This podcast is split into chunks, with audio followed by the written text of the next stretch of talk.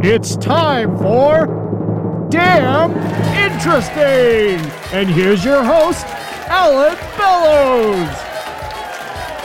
Thank you, thank you, and welcome to Damn Interesting, the game show where you get to be legitimately fascinating. Let's get right to it. Here's your first question. Say something interesting about altruistic animals. Yes, Simon Whistler. The Mole Rat Prophecies, written by Matt Castle.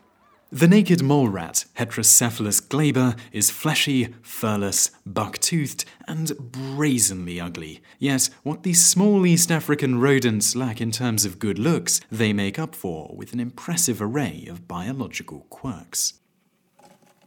These misnamed mammals are neither moles nor rats, and in terms of their social behaviour are actually closer to bees, wasps, ants and termites than to other backboned animals. They live in underground cooperative colonies of up to three hundred individuals, with a dominant breeding queen and celibate soldier and worker castes. Biologists have identified only one other vertebrate, the closely related Damaraland mole rat, that uses this rigid reproductive and social structure. Until the late nineteen seventies, scientists believed that this trait, known as eusociality, was confined to insects. Naked mole rats deploy several impressive feats of physiology, including an apparent imperviousness to pain, a casual disregard for low oxygen environments, and a resistance to cancer. Indeed, these unsightly creatures both baffle and buttress Darwin's theory of evolution in multiple, remarkable, and apparently self-contradictory ways.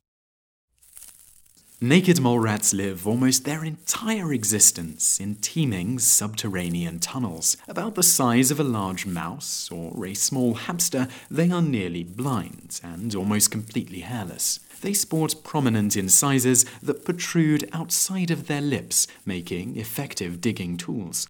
Their tubular, wrinkled body is well formed for moving through narrow passages, and unlike similarly sized animals, they can scamper backwards just as easily as they can scurry forwards. The social structure of a naked mole rat colony mirrors that of a beehive or ant nest, with a single breeding female at its head. ninety-eight percent of the members of a colony will be infertile, with between one and three lucky or exhausted males providing sperm for the sex-obsessed queen. Initially, zoologists believed that the queen curtailed unauthorized reproduction in her subjects by chemical methods, using pheromones in her urine to suppress ovulation in subordinate females. Although odors do play an important friend or foe identification role in a mole rat colony, researchers now believe that the queen maintains her breeding monopoly by more direct means – physical abuse. The queen firmly establishes the social hierarchy by head-shoving and clambering over her subordinates. Junior mole rats respond with a physiological stress reaction that effectively suppresses sperm production or ovulation. Freed of the demands of reproduction, celibate workers can devote their energies to tending to the queen's young, their siblings, nieces, or nephews, or collecting underground plant tubers to feed the rest of the colony. Meanwhile, higher-status rodents form a soldier caste that defends the burrow from predatory snakes or foul-smelling foreigner mole rats.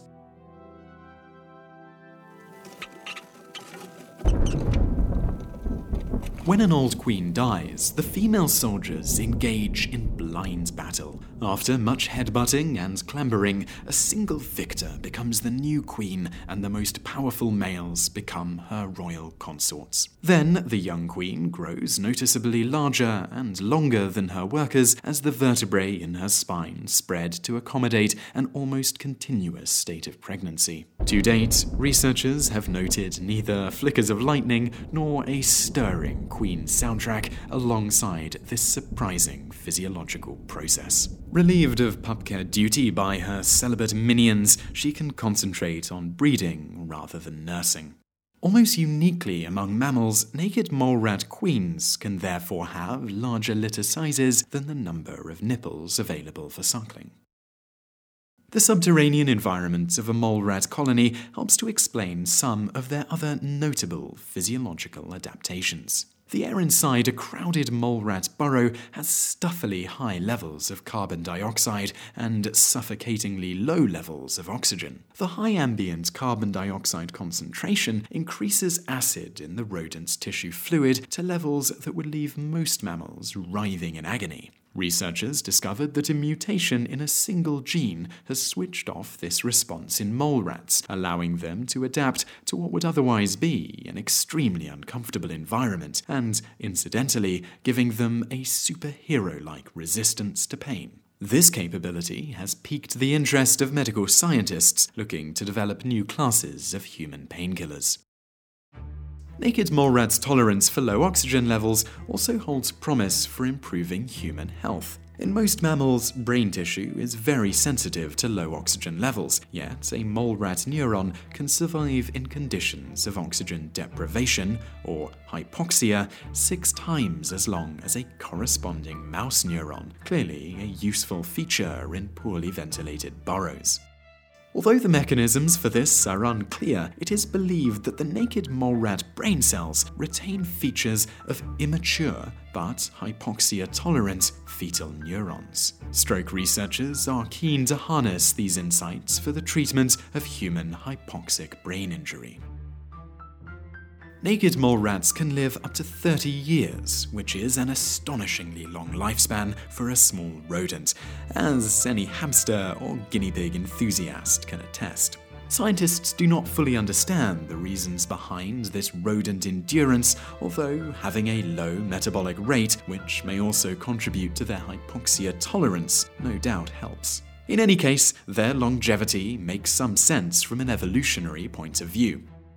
Having outsourced reproduction to the queen and her harem, a short lifespan among workers isn't necessary to keep the genetic pool fresh. Task specialization seems to promote long life, and old age is particularly common among creatures that care for their young communally. These include mole rats, social insects, cave-roosting bats, and humans, which all live much longer than would be expected on the basis of their body mass alone. Furthermore, overfrequent death becomes inconvenient, wasteful, and unsanitary in a crowded burrow.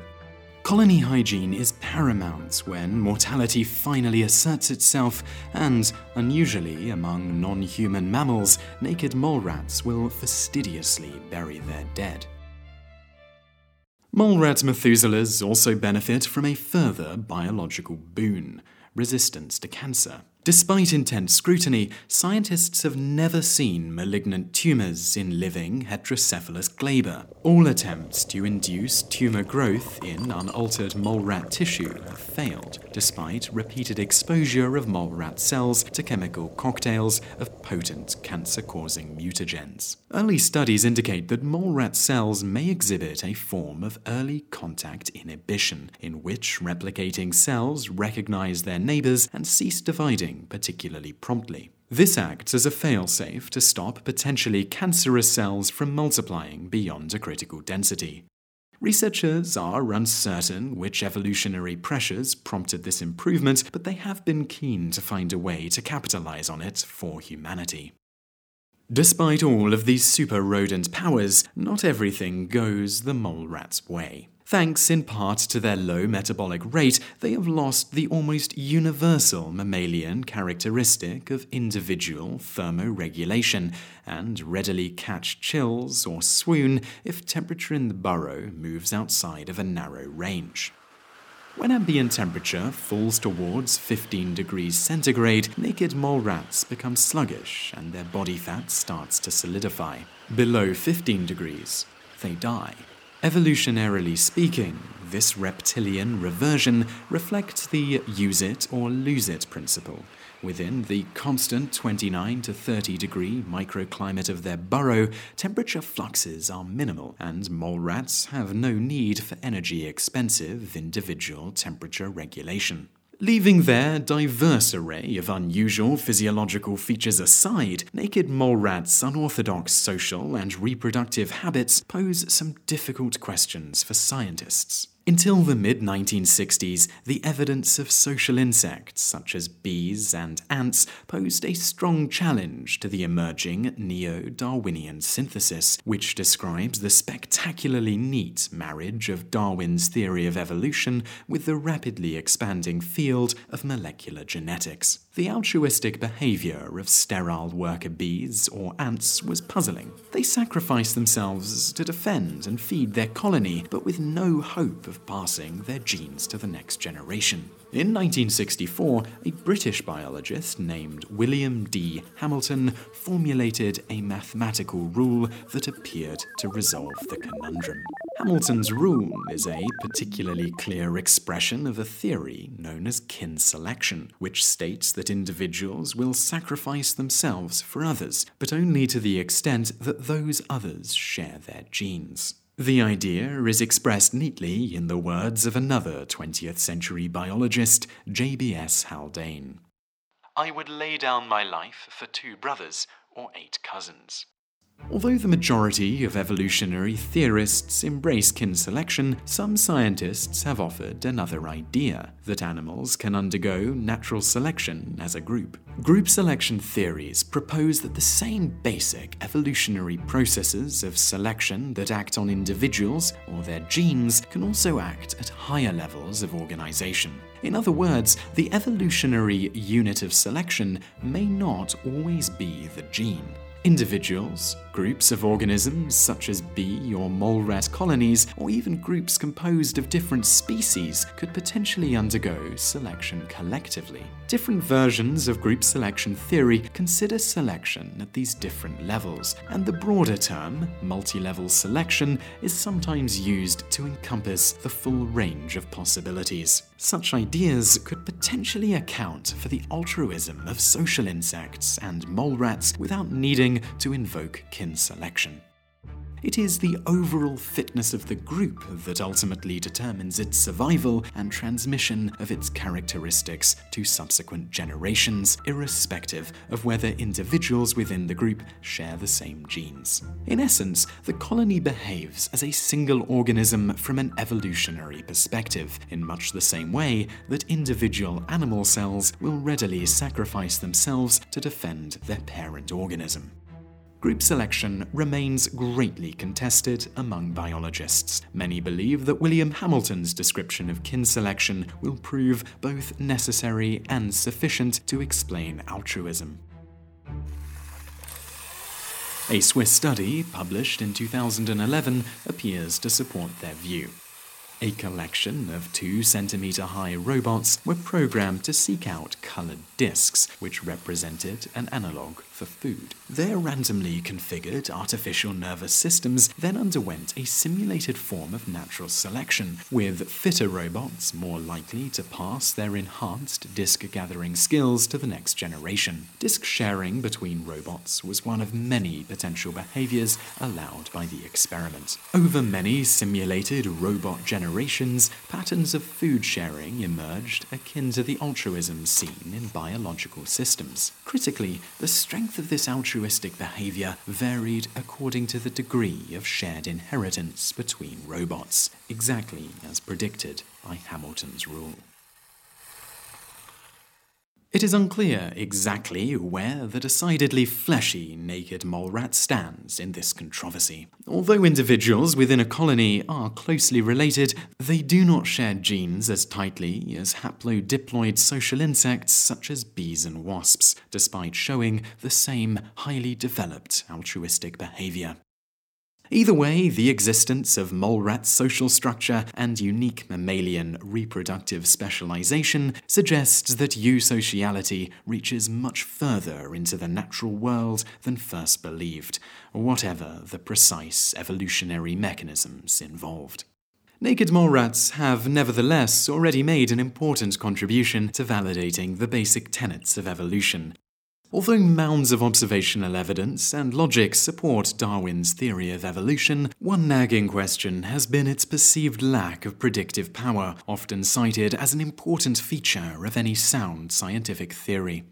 An American biologist named Richard Alexander managed to furnish the theory with such predictive proof. Having read William Hamilton's nineteen sixty-four description of kin selection as an explanation for insect eusociality, he wondered why the phenomenon was not more widespread, particularly among higher vertebrate organisms such as mammals and birds. He believed that subsociality, or the ability to provide parental care, was an essential feature of eusociality. Given that strong parental impulses are common among mammals, it seemed possible, perhaps even likely, that a set of circumstances could exist in which selective pressures would act to promote eusociality. It just needed a sufficiently harsh and appropriately constrained environment. By applying increasing dollops of deductive logic and well-established Darwinian principles, he was able to identify his hypothesized creature's likely location, appearance, and behavior. Like larger versions of social insects, Alexander speculated that these eusocial mammals would live in nests that were safe, expandable, and close to a localized, easily exploitable supply of food. This suggested an underground colony, as the logs or trees favored by ants and bees would be too small to accommodate large groups of vertebrates. With the search narrowed down to small, burrowing mammals, a rodent species seemed likely. He reasoned that cooperative animals would be better able to exploit concentrated food sources, such as underground plant tubers, rather than dispersed food sources, like the worms favored by moles and other Lone Ranger rodents. Such tubers are common in regions with wet, dry seasons where plants need a method of storing nutrients and water for use in the dry season. Alexander identified East Africa, with its arid scrub and open woodland, as a promising area with the right type of habitat, climate, and soil to support underground colonies. In such settings, snakes are common predators, and so he expected to see a caste of specialized soldier rodents defending the colony, analogous to soldier ants or termites. Alexander presented his description in a series of well-attended lectures in the mid nineteen seventies. In nineteen seventy-five, an audience member approached him after the show and asked if he was aware of the early mole rat research being led by a South African named Jennifer Jarvis. He was not. At that time, Heterocephalus glaber were known as burrowing underground rodents that lived in big groups in East African scrubland, that fed on tubers and were predated on by snakes. While Jarvis and others had already realized that there was something decidedly unusual about them, the unique reproductive role of the queen was not recognized, and nor was the extreme extent of their division of labor. Indeed, Jarvis had become increasingly puzzled and frustrated that only one female would ever breed in her experimental lab colonies. When Alexander contacted her and explained his hypothesis, she finally understood why. Darwin, Hamilton, and Jarvis all played their parts in evolving the surprising eusocial answer, and Alexander had successfully predicted a rather unpredictable variety of rodents. While not unique as an example of evolution's predictive power, naked mole rats must rank as one of the most curious. Given their record of scientific surprises to date, it seems quite possible that, with further investigation, they may yet offer deeper insights into the exact mechanisms of evolution. In the meantime, it seems quite plausible that Heterocephalus glaber could help a fellow species of African-evolved social mammal discover the secrets of long life, find cures for cancer, protect brains during strokes, resist pain, and, at the very least, develop strategies for efficient nipple use. These remarkable rodents are noteworthy for having challenged and stimulated biologists working in almost every field, from biochemical, physiological, and behavioral science up to overarching evolutionary theory. These hairless, oddly reproducing outliers stand as one of evolution's most unlikely products. The naked mole rats, that is.